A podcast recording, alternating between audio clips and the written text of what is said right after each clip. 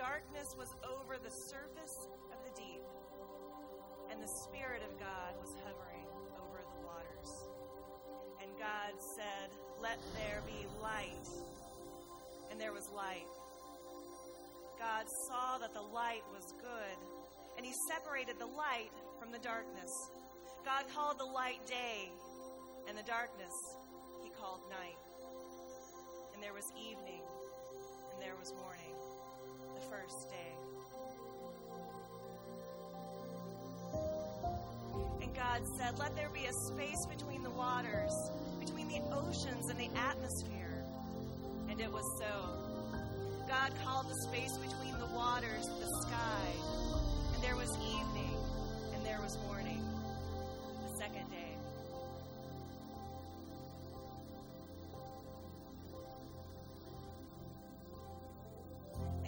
said, Let the dry ground appear.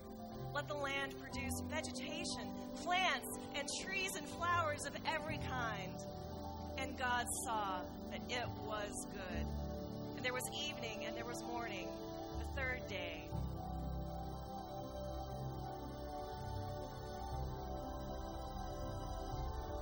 And God said, Let there be lights in the sky to separate the day from the night, to mark seasons and the days of the years, and to give light on the earth.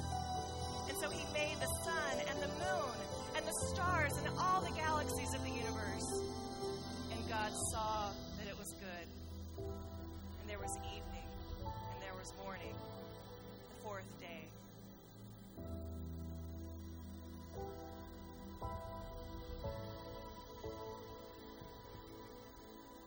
And God said, Let the water be filled with living creatures, and let birds fly above the earth across the sky. So God created every creature of the sea and every bird of the sky, and he saw that it was good. And there was evening, and there was morning, the fifth day. And God said, Let the land produce living creatures of every kind, big and small, mighty and meek, wild and tame, each according to its kind. And it was so.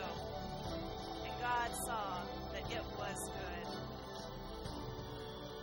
Then God said, Let us make human beings in our image to rule over all the earth. So God created them. In the image of God, He created them. Male and female, He created them. God blessed them and said to them, multiply. Fill the earth and subdue it. And it was so. And there was evening, and there was morning, the sixth day. Thus the heavens and the earth were completed in all their vast array. And on the seventh day, God rested. And there on his throne in heaven, God saw all that he had made. And it was very good.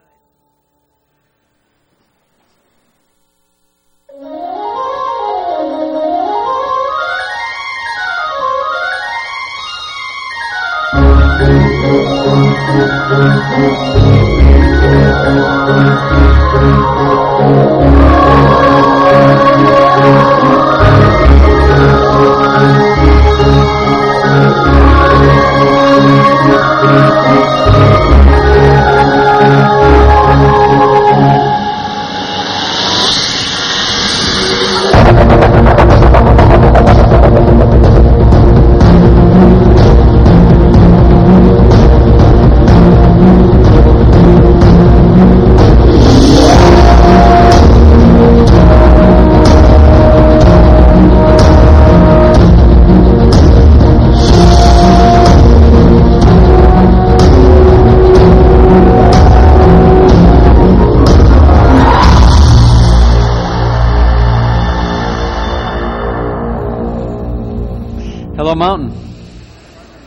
you kind of excited to start this thing? Let's get the story rolling. It's kind of like story time. It's like, yeah, let's get it going.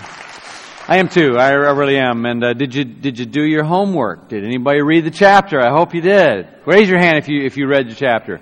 All right, so I'm gonna I know who to call on, and you'll be better prepared for the pop quiz coming up a little bit later. Get a book if you don't already have it. Hey, I know folks are still coming in. There's lots of seats. How come the front row is always empty and never fills till the very end? I don't understand that, but there, there's actually room in the front row, you guys, and other seats over here. So, so we're beginning today a kind of epic adventure, really, a, a, a cruise, a, a, trip through the entire Bible from beginning to end. We're using as our tool this book called the Story, which is 90% of the Bible. Uh, or 90% of this book is the Bible. It's a carefully kind of selected um, group of the Bible's classic stories woven together in a kind of chronological narrative. So it reads as one seamless novel it's like a Bible reading plan all in a book. And it's going to, if you, if you open your heart and mind and you open this book at the same time, so much of the scriptures are going to come alive to you. I think three things will happen.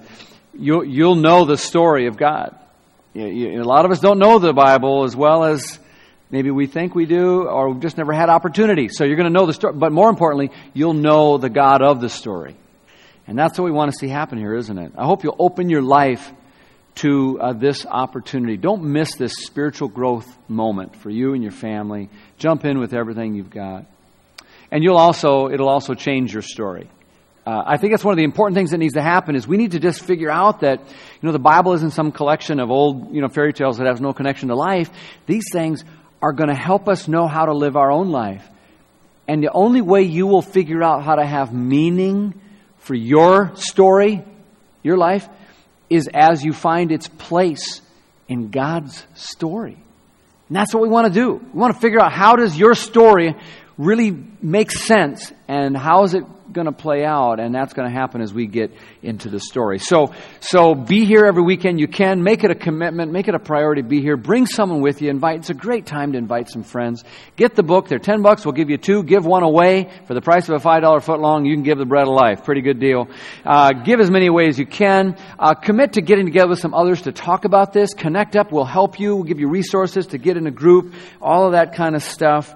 Um, so uh, let, us just let's jump in. How many of you would, would recognize the name John Wooden if I said the name John Wooden? Just raise your hand. Yeah. So a bunch of us, not very many of us. Huh. He's a great coach. He died just a couple years ago. Great man. He's a coach of the UCLA men's basketball team, and he went to like a bajillion championships and was just a, one of the most legendary coaches.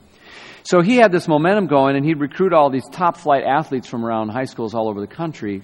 And they would come into his program, and he's kind of legendary for something he did on the first day of their first practice.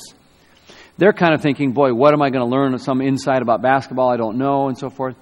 And the first thing he did was he would always start by saying, Gentlemen, today we're going to talk about how to put on your socks and tie your shoes.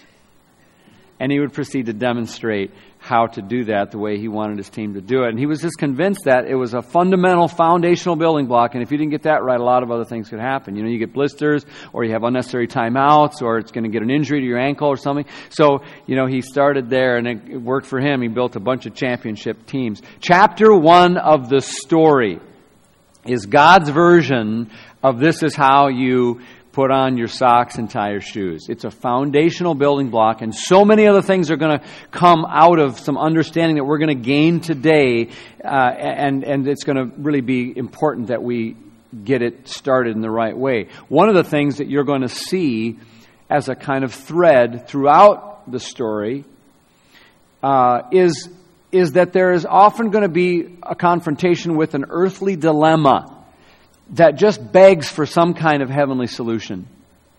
An earthly dilemma that, that begs for a heavenly solution. And this happens all the time. In history, it happens all over the world, happens all through the story, happens in your life and mine. Those moments where you figure out that what you're up against, you can't fix. That moment when you, are, you, you realize you can't solve something and you just would, you need help from outside of your own resources. That's an earthly dilemma that begs for a heavenly solution. And we're going to talk about that, that scenario as that thread is very visible in chapter 1 of the story, which is Genesis chapter 1 through 9. A lot of material to cover. Genesis means the beginning, and we're going to begin at the beginning. And let me start with Act 1. I'm going to kind of describe three acts today for this chapter. And the first one goes like this can be summed up with these words God creates everything, and it's all good. Okay? You know how people sometimes say, it's all good, it's all good. That's what's going on here. God, you get to say it now. God creates everything and what?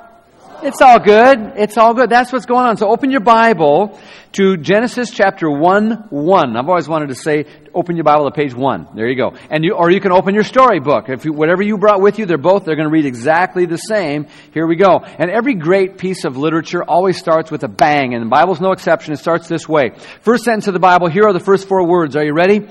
In the beginning, God created the heavens and the earth. First four words of the Bible. In the beginning, God. It draws our attention immediately in a very purposeful way. As the curtain is pulled back, at center stage there is a lone figure with a spotlight on him. It is God. God is the main character in the story. And you gotta know that right out the gate. It's where our attention must go. He is presented as the source and the reason for all things. The, the creation of life flows out of Him and is for Him. And He is the creator of all things and every one. And out of this formless void and nothingness, with a word without lifting a finger, God calls this cosmos to attention. There is no explanation of where God comes from. I can't explain that to you. That's beyond my, my pay scale. But um, so, everything starts here with God. And that's a pretty big deal. You got to get your socks on right about this. Or there's a lot of other parts of the story that aren't going to make much sense. You're going to get into the game and then you're going to have trouble if we don't get this straight. If you do get this right, then the rest of the story will make more sense. And guess what? The story that is your life will make more sense as well. So it's a good time just to sort of step back and ask yourself, you know, do you understand and, and believe that behind the origin of all things is God? God. Now, you don't have to know anything about how it all happened. You don't, to be a good Christian, you don't have to know the first thing about when this took place. Some people like to talk about how and when and all that. I got questions about that, but that, that's not what Genesis is about at all. Genesis is saying God did this. We're here on purpose, for a purpose. You're not an accident. That's what it's trying to say. And however it happened and by whatever processes, God did it. So you got light and sky and apple trees and grass and dandelions and all of that. And God says it's good. You got the moon and the star and the skies that we saw in the video. And God says it's good. You get seahorses and manatees and, you know, hummingbirds and crabs and all that stuff. Yellow-bellied sapsuckers and ferrets and hummingbirds and, I already said that, raccoons and grizzly bears and all of that stuff is there. And God says it's good. And then the cat, that's after the fall. We'll get to that later. But, uh, I'm just teasing you. So it's all good. I'm just kidding. Just lighten up. Good grief. Psalm 24, Psalm 24. The earth is the Lord's and everything in it. The world and all who live in it. For he founded it upon the seas and he established it. That's, that's pretty important. James 1.17 says it this way. Every good and perfect gift is from above. Just as God gives, gives sunlight on your shoulder Every good grace gift you have in your life, everything that's good and beautiful is from God. It all originates there. And then all of that is just a warm up act to him rolling up his sleeves and creating human beings in his own image. And then when he steps back, he says, Now that, that there's very good. A change in the rhythm to signal that there's something special about the people he made. He calls us into relationship with himself. And that's very good. Genesis 1:26. Let us make humankind in our image and likeness. Now a lot of people get tripped up here about the word our because it's plural and they think, "Oh my goodness, does that mean there's lots of gods?" or something like that? It's like, no, it doesn't mean that. There's no more monotheistic religion than the Jewish faith out of which Christianity grows with these texts. No, when it says, let us make man in our image, it's just a literary way of saying that. Like if your kid comes and says, hey, can I have some money? You might say, uh, well, we'll just have to see about that, won't we? And you don't mean there's six of me, and so I have to go consult with the other me. No, you don't mean that. Just, it's a way of saying it. It's what's going on here. Some think that when the Bible says, let us make man in our image, it is referring to the Trinity, the triune nature of God. And it's true in Genesis 1 verse 2. It says that the Spirit of God was there at creation, hovering over the face of the deep. And Colossians 1, 20, 1 16 says that Jesus was an agent of creation. It says that he was there. It says, For through him, Jesus, God created everything in the heavenly realms and on earth. He made the things we can see and the things we can't see. So you do have Father, Spirit, Son present at creation. It could be that let us make man in our image is referring to that. But don't miss the main point. That's not what that verse is about. What that verse is saying is that you and I and every human being is created in the image of God. You're image bearers. We are image bearers of God, unlike any other thing in all of creation. All of creation bears a stamp of God somehow, doesn't it? His mark is there, his imprint, but uniquely, human beings bear the image of God. I don't know all that that might mean. What do you think it might mean to say that you somehow possess, in a way that no animal or plant does, the image of God? Could it be our creativity? Could it be our ability to think critically? Could it be our free will that we can choose to say yes or no to God and enter into a relationship with Him? Could, could it be that we have a moral fiber to our being that no other creature does? We don't know exactly, but it, it means above all that you are created by God in His likeness and intended for relationship with Him. That's what He wants the story to be about. You and all people in relationship with Him. Is that your story? Is that how the pages of your epic is playing out? Now, I need to, to say here at this point that whenever we talk about creation, um, there's always inevitably some kind of discussion, heated inner discussion sometimes about the interplay between the Bible and science. Um, how, how, did the world really begin? Um, how, how, how was it created? You know, what did it look like? If I was there as an eyewitness, what would I have seen?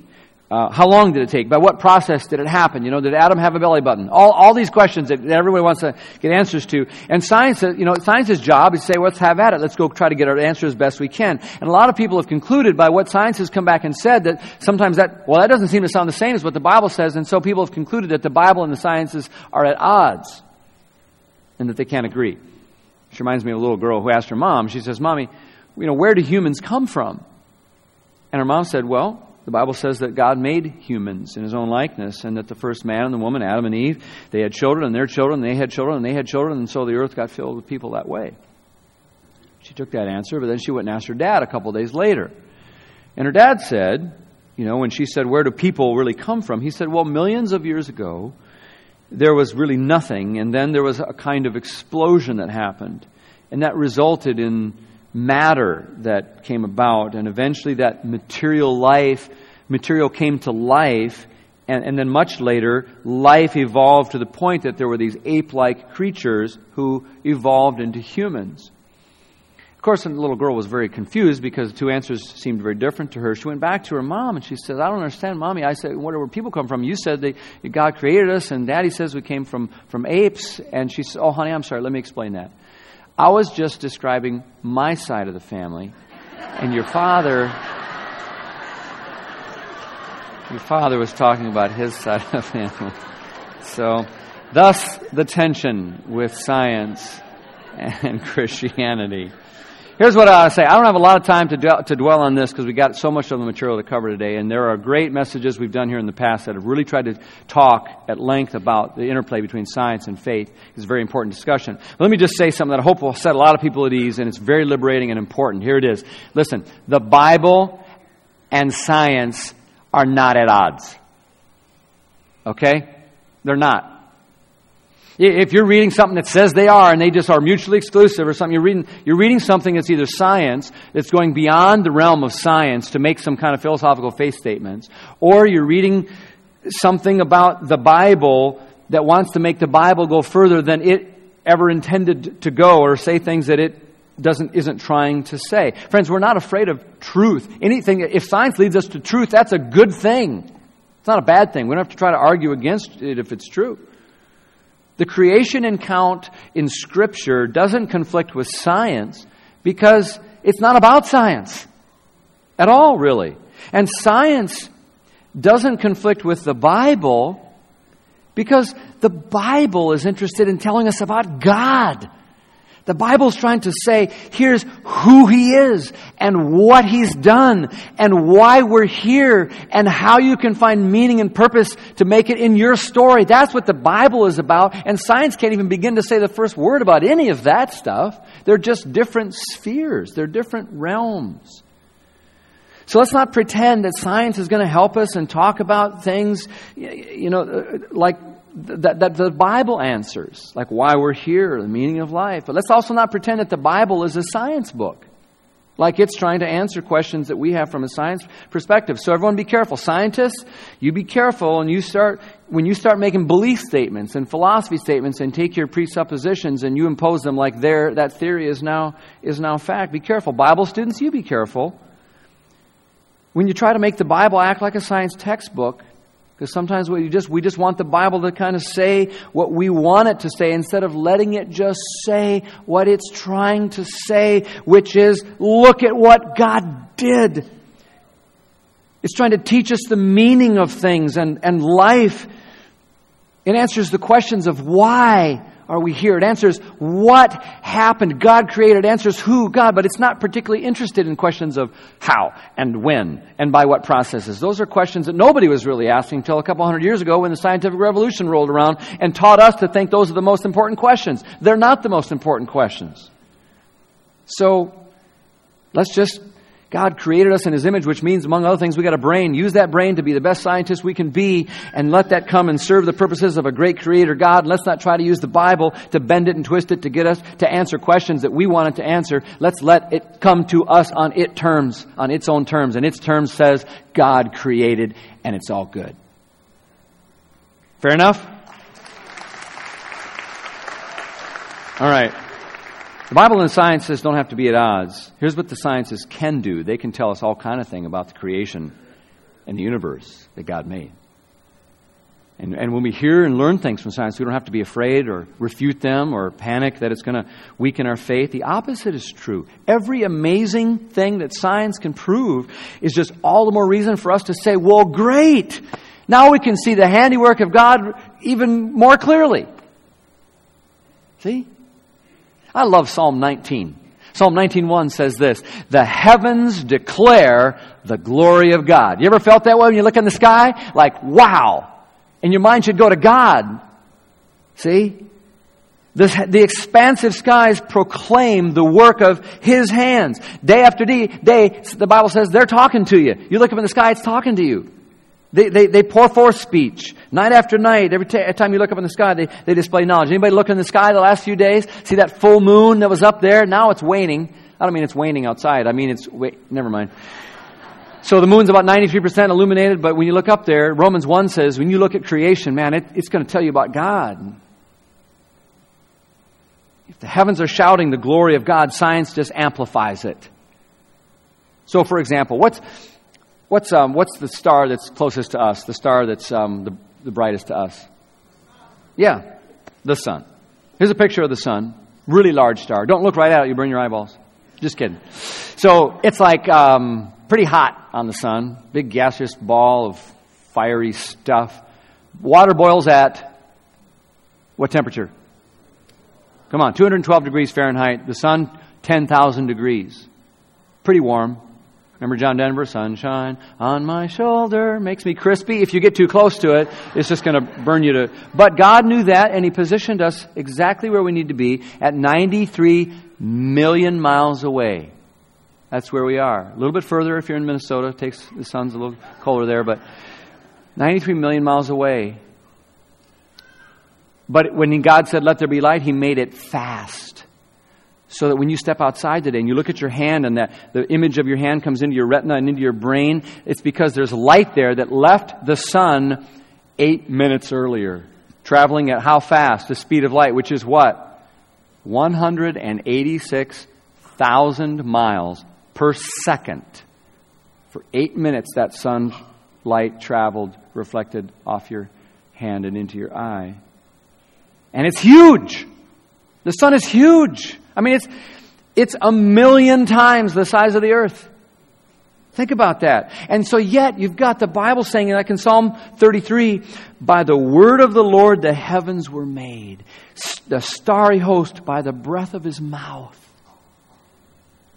You've got something that's a million times bigger than the earth, 10,000 degrees, 93 million miles away, speed of light, and God just flings this stuff just like he's a star breathing God. Now, that's not a science statement, like we don't have to go figure out, well, how big is mouth, God's mouth?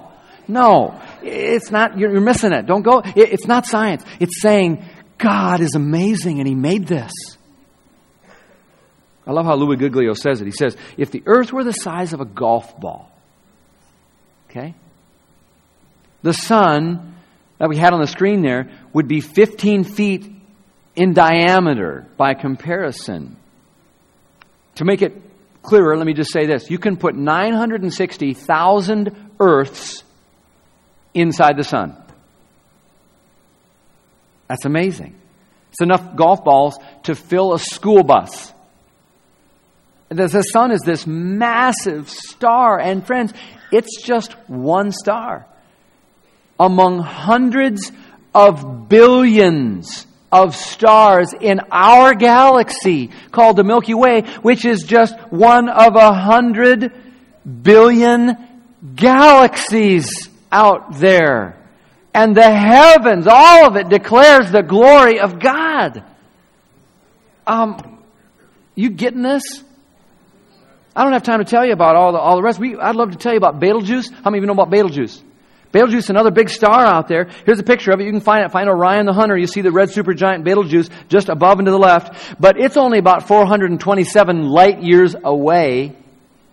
So if you want to go visit Betelgeuse this afternoon, you want to know how many snacks you got to pack, just travel at 186,000 miles a second for 427 years, and you'll be right there.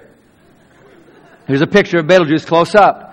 Betelgeuse is twice the size, not of the sun, twice the size of the Earth's orbit around the sun. Hello. It's big. So if you want to just, here's planet Earth, find yourself. There you are. Hey, who's sleeping? Somebody's sleeping there. Find yourself on planet Earth and go up to New York City and put it down on the sidewalk in front of the Empire State Building, which is 102 stories, 1,500 feet tall and then put not one, not two, not three, not four, but five more on top of each other. So you've got six Empire State Buildings straight up in the air. That's the diameter. That's the size of Betelgeuse, one star compared to the earth where you and I live. It's enough. It, Betelgeuse compared to earth, if you took golf balls and you filled Raven Stadium, now I didn't say goofballs, that happens later, That's, that happens every weekend if you filled 3,000 Raven stadiums, that's how many golf balls would go into Raven Stadium. That's, that's how many Earths fit inside Betelgeuse, which is one star in our one little galaxy, and there's a hundred billion galaxies out there. The heavens declare the glory of God.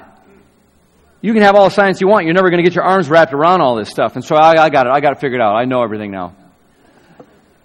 And it makes you feel small, and it makes you feel like Psalm 8, which says, When I look at the night sky and I see the work of your fingers, the moon and the stars and Betelgeuse and Canis Major and Mu Cephei and all these things, what are mere mortals that you should even think one second about us? Who, who am I down here on this little golf ball that you should care for me? And yet you made us just a little lower than yourself. We're the highest crowning pinnacle of your creation among anything else that you made. You made us in your image and you desire me to be part of your story? Wow.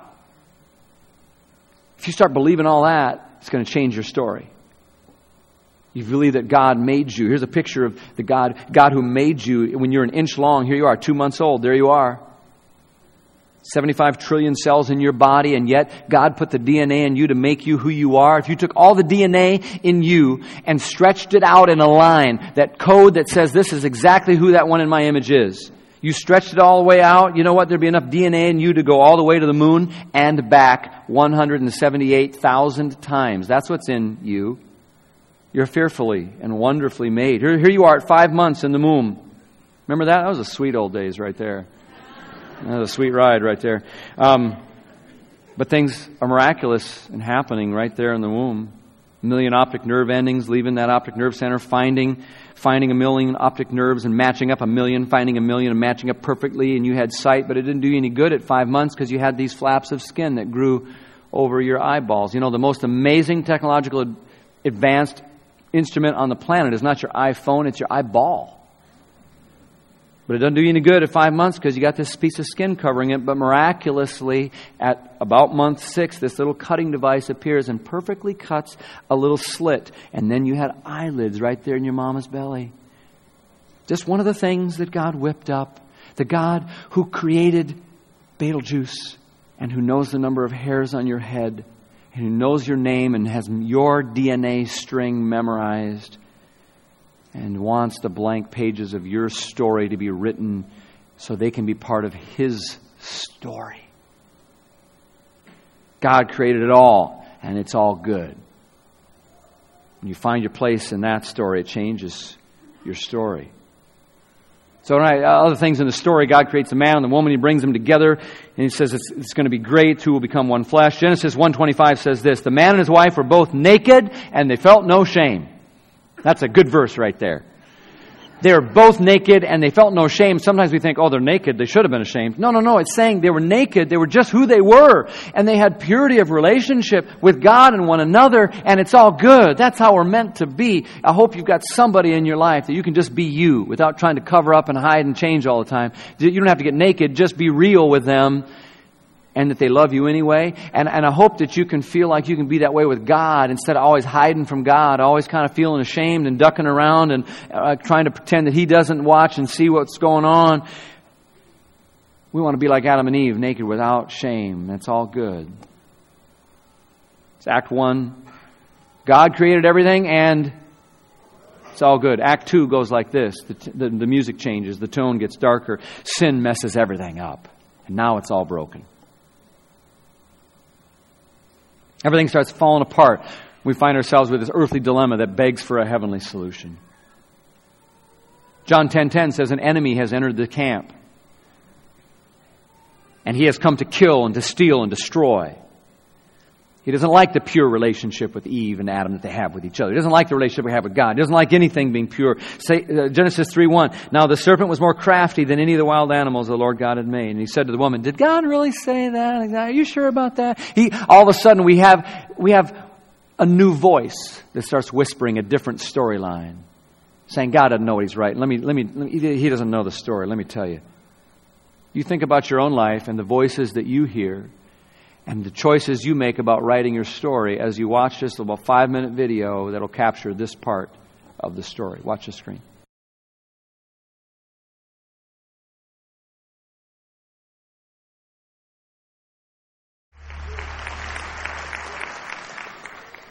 Kind of kind of chilling, isn't it? It's all broken now. And the serpent just smiles and every one, of, every one of us knows full well what it's like to experience what Eve experienced with a different voice in your head, whispering in your ear. You know, God doesn't really know what He's talking about. Distorting the truth or taking us another way. You know, that you could do better for yourself. I know that's what God would have you do, but this is different. This is better. Your story needs to go this way. Don't worry about His story. It's like a seed of sin that has been planted, not just in those two, but in their offspring, right on to us. And everybody's got it.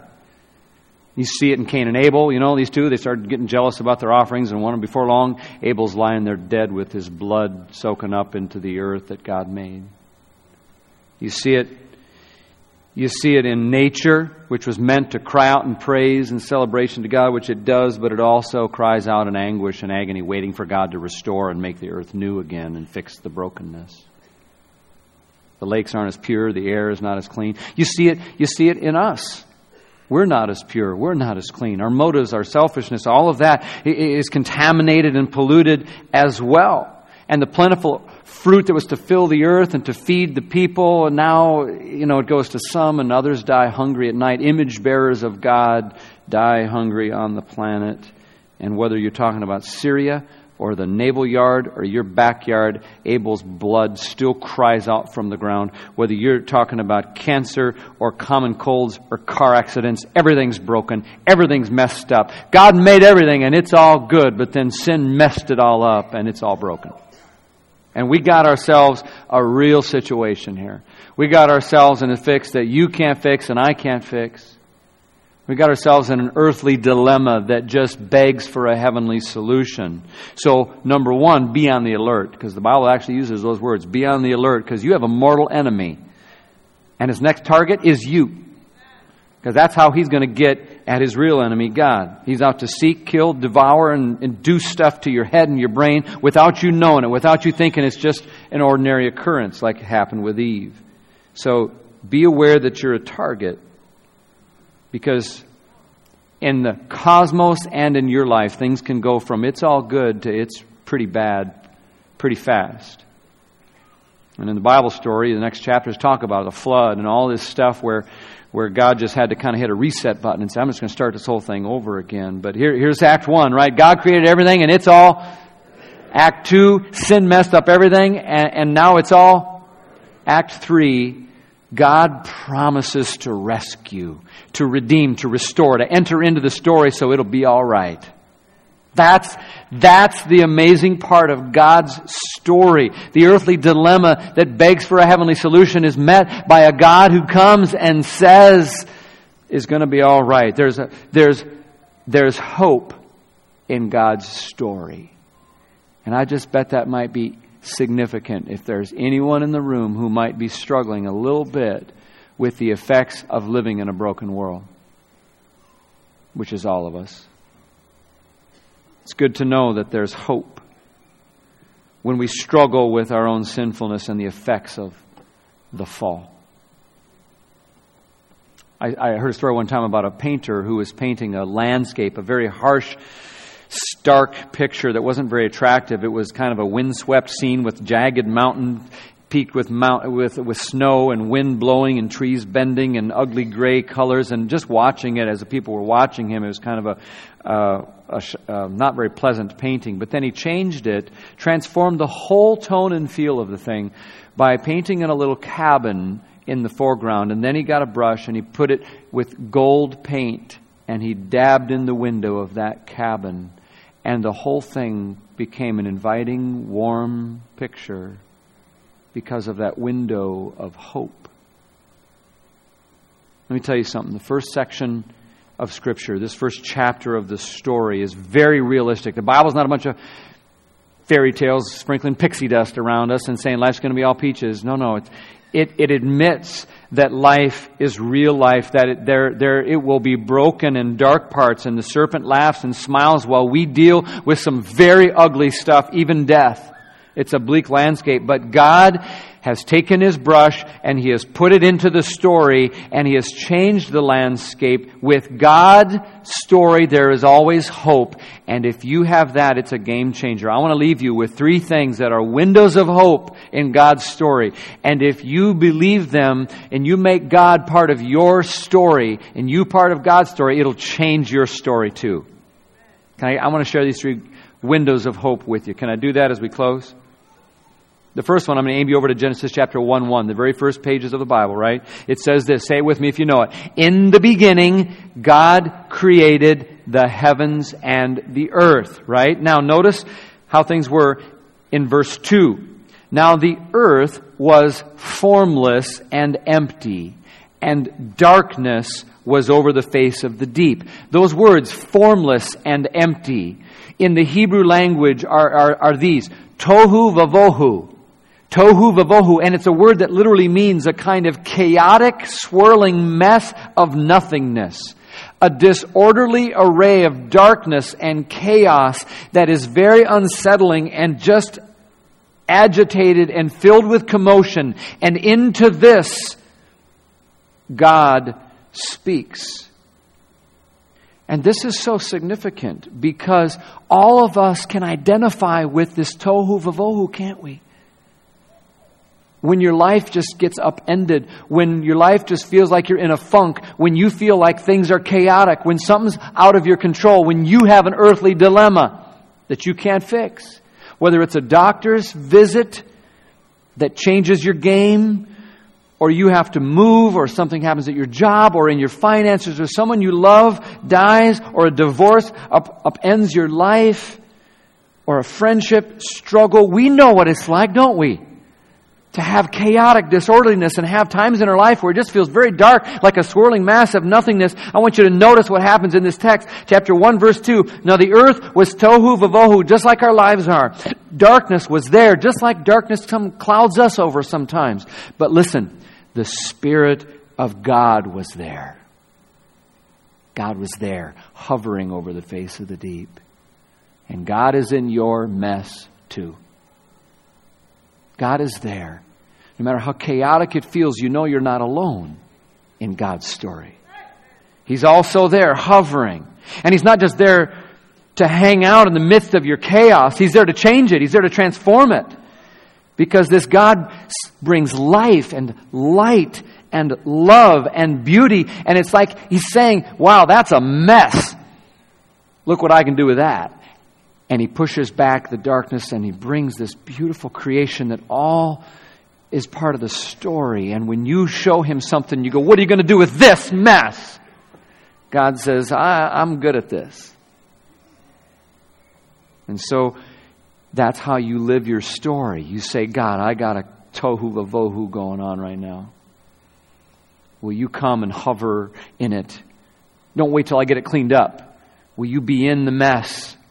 That I'm experiencing right now, whatever confusion or loss you're feeling, whatever earthly dilemma that you have that leads you to beg God for a heavenly dilemma, you know that the Spirit of God is there and He's near and He's not abandoned you and there is hope for your life and you are not in that black hole all by yourself because that is not how the story ends with God. The same God who brought light into darkness at the beginning will bring light into your story. The same God who brings life out of nothing can bring life to whatever thing that you're so sure is dead. And the same God who brought love to his creation will bring love to you. And that's a window of hope I hope you have open full into your life. If you have that, it'll change your story. That's God's story. Not everyone believes this stuff. Not everyone writes their story this way. I hope you do. Let me give you a second window of hope right here in Genesis. And that's, that's the one that we find in Genesis chapter 3, verse 15. Uh, the result of sin, we sometimes call the fall, where everything kind of innocence lost and just everything's broken. And there's these kind of curses or results, consequences that come, and stuff for the man and the woman, and everything's harder and grinding it out. But then there's stuff for the, for the serpent. Genesis chapter 3, verse 15. God is speaking and says to Satan, You will strike and bruise the heel of the seed of the offspring of Adam and Eve, but he will crush your head. I like that. I like that. He's saying, you know what? The, the seed of the offspring, I mean, we're part of the offspring of Adam and Eve. And, and, and it says, you know what? You're gonna, you're gonna bite and you're gonna do some damage. They're gonna live with some sickness and some selfishness and some sin and some sorrow and some death and all of that hardship. Yep, yep, you know, but this is God's way of saying, as He's addressing this, this serpent representing the devil himself, He's saying, you can laugh now if you want to, buddy, but you and I both know this ain't over. You won a little battle here, but you ain't gonna win this war. Okay? And, and I know that, I know they're going to live with a reality with you crawling around whispering in their ear, trying to get, trying to get everyone to kind of follow your story. But you know what? I'm to, I'm to come down there. I'm to come in the form of my own son, Jesus Christ, who's also going to come to the same offspring of Adam and Eve. And you're going to try to get him good too. You're going to whisper in his ear. You're going to put him in the tomb and you're going to think you really got him. But you know what? It's about the same as a little snake nibbling on the heel of Jesus. And when he's ready in full time, he's going to look down. He's just going to squash your big fat ugly head. That's what's going on here in the book of Genesis. Squish your head like a little grape. You're going to bruise his heel on Friday, but he's going to squish your head on Sunday. And you remember that next time you feel like Satan's biting at your heels. Romans 16:20 says the God of peace will soon crush Satan under your feet. Hebrews 2 says that the, since the children have flesh and blood, that's we are, we're, we're children of Adam and Eve, he too, Jesus, shared their humanity. Why? So that by his death, he would destroy him who holds the power of death. Who is that? Just in case we're wondering. That is the devil, the Bible says. And therefore we would free all of us whose lives were held in slavery by the fear of death. You can have your story read like this. I ain't afraid of death. If that ain't your story, you need God's story in your story. Okay? You need God's story in your story. That's why we could stand yesterday with our dear friends, my friend Nancy, who died. We, set, we, we, we wept together, but we thank God together that she's more alive today than she's ever been because that was her story. I hope it's your story. The third window of hope I want to give you right now is from Genesis chapter 3, verse 21. Remember, right after Adam and Eve sinned, what does the Bible say they did? Well, they went and they got fig leaves and they covered their nakedness. It's kind of a tragic scene in a way. Now, we don't know why that wasn't maybe adequate or maybe they shrunk in the wash. We don't know why, but here's, here's what happened. Genesis 3.21 says, The Lord God came and he made garments of skin for Adam, his wife, and, and his wife, and clothed them. Isn't that a gracious thing of God to do, to come and say, Here, let me help you, put that on. Even though it was because of the sin that they committed against him, he was gracious to come to them. And you pick up what's going on here? God puts on animal skins over them, which meant, friends, that He took one of the animals, one of the creatures that He loved, and He sacrificed it in order to cover their shame. And blood was shed to cover their, their sin. Hebrews 9:22 in the New Testament says, "Without the shedding of blood there is no forgiveness." And God was just saying what he wants to say to you and to me today that he not only did he do this for Adam and Eve, where he shed life to cover their shame, he gave his own son, the Jesus was the Lamb of God whose blood covers our shame. We're clothed with Christ, and you can stand naked and not ashamed before God, not because of anything you've done, but because God graciously comes and provides that covering through His Son, Jesus Christ, and the forgiveness of sins that comes in His name. And that's a window of hope that says you don't have to try to live your life being good enough for God because you're not. You never will be. That's a, that's a futile story with a tragic ending. But if you will just say, God, here I am, my little fig leaves trying to be good enough, God will come and He will provide through Jesus exactly what you need to cover your sin and your shame. And you will stand one day before God when it's your turn to go, just like Nancy went this weekend. You'll stand before God and buck naked in who you are and no shame. And God will say, Welcome home. And that's what I call a happy ending to a story. And the best part of the story is that's just the beginning. I hope you got those windows of hope in your life. Let's pray. God, you created everything, and we thank you for that. We're sorry that we've been part of messing it up. And we thank you most of all that you're in a rescue mission to bring us back into relationship with you. God, I pray for anyone who's in chaos that they'll find your hope. I pray for anyone today who needs to just be reminded that you will crush and have already crushed the, he- the head of Satan. And thank you for Jesus who covers our shame so we might stand before you. We pray this in Jesus' name. Amen.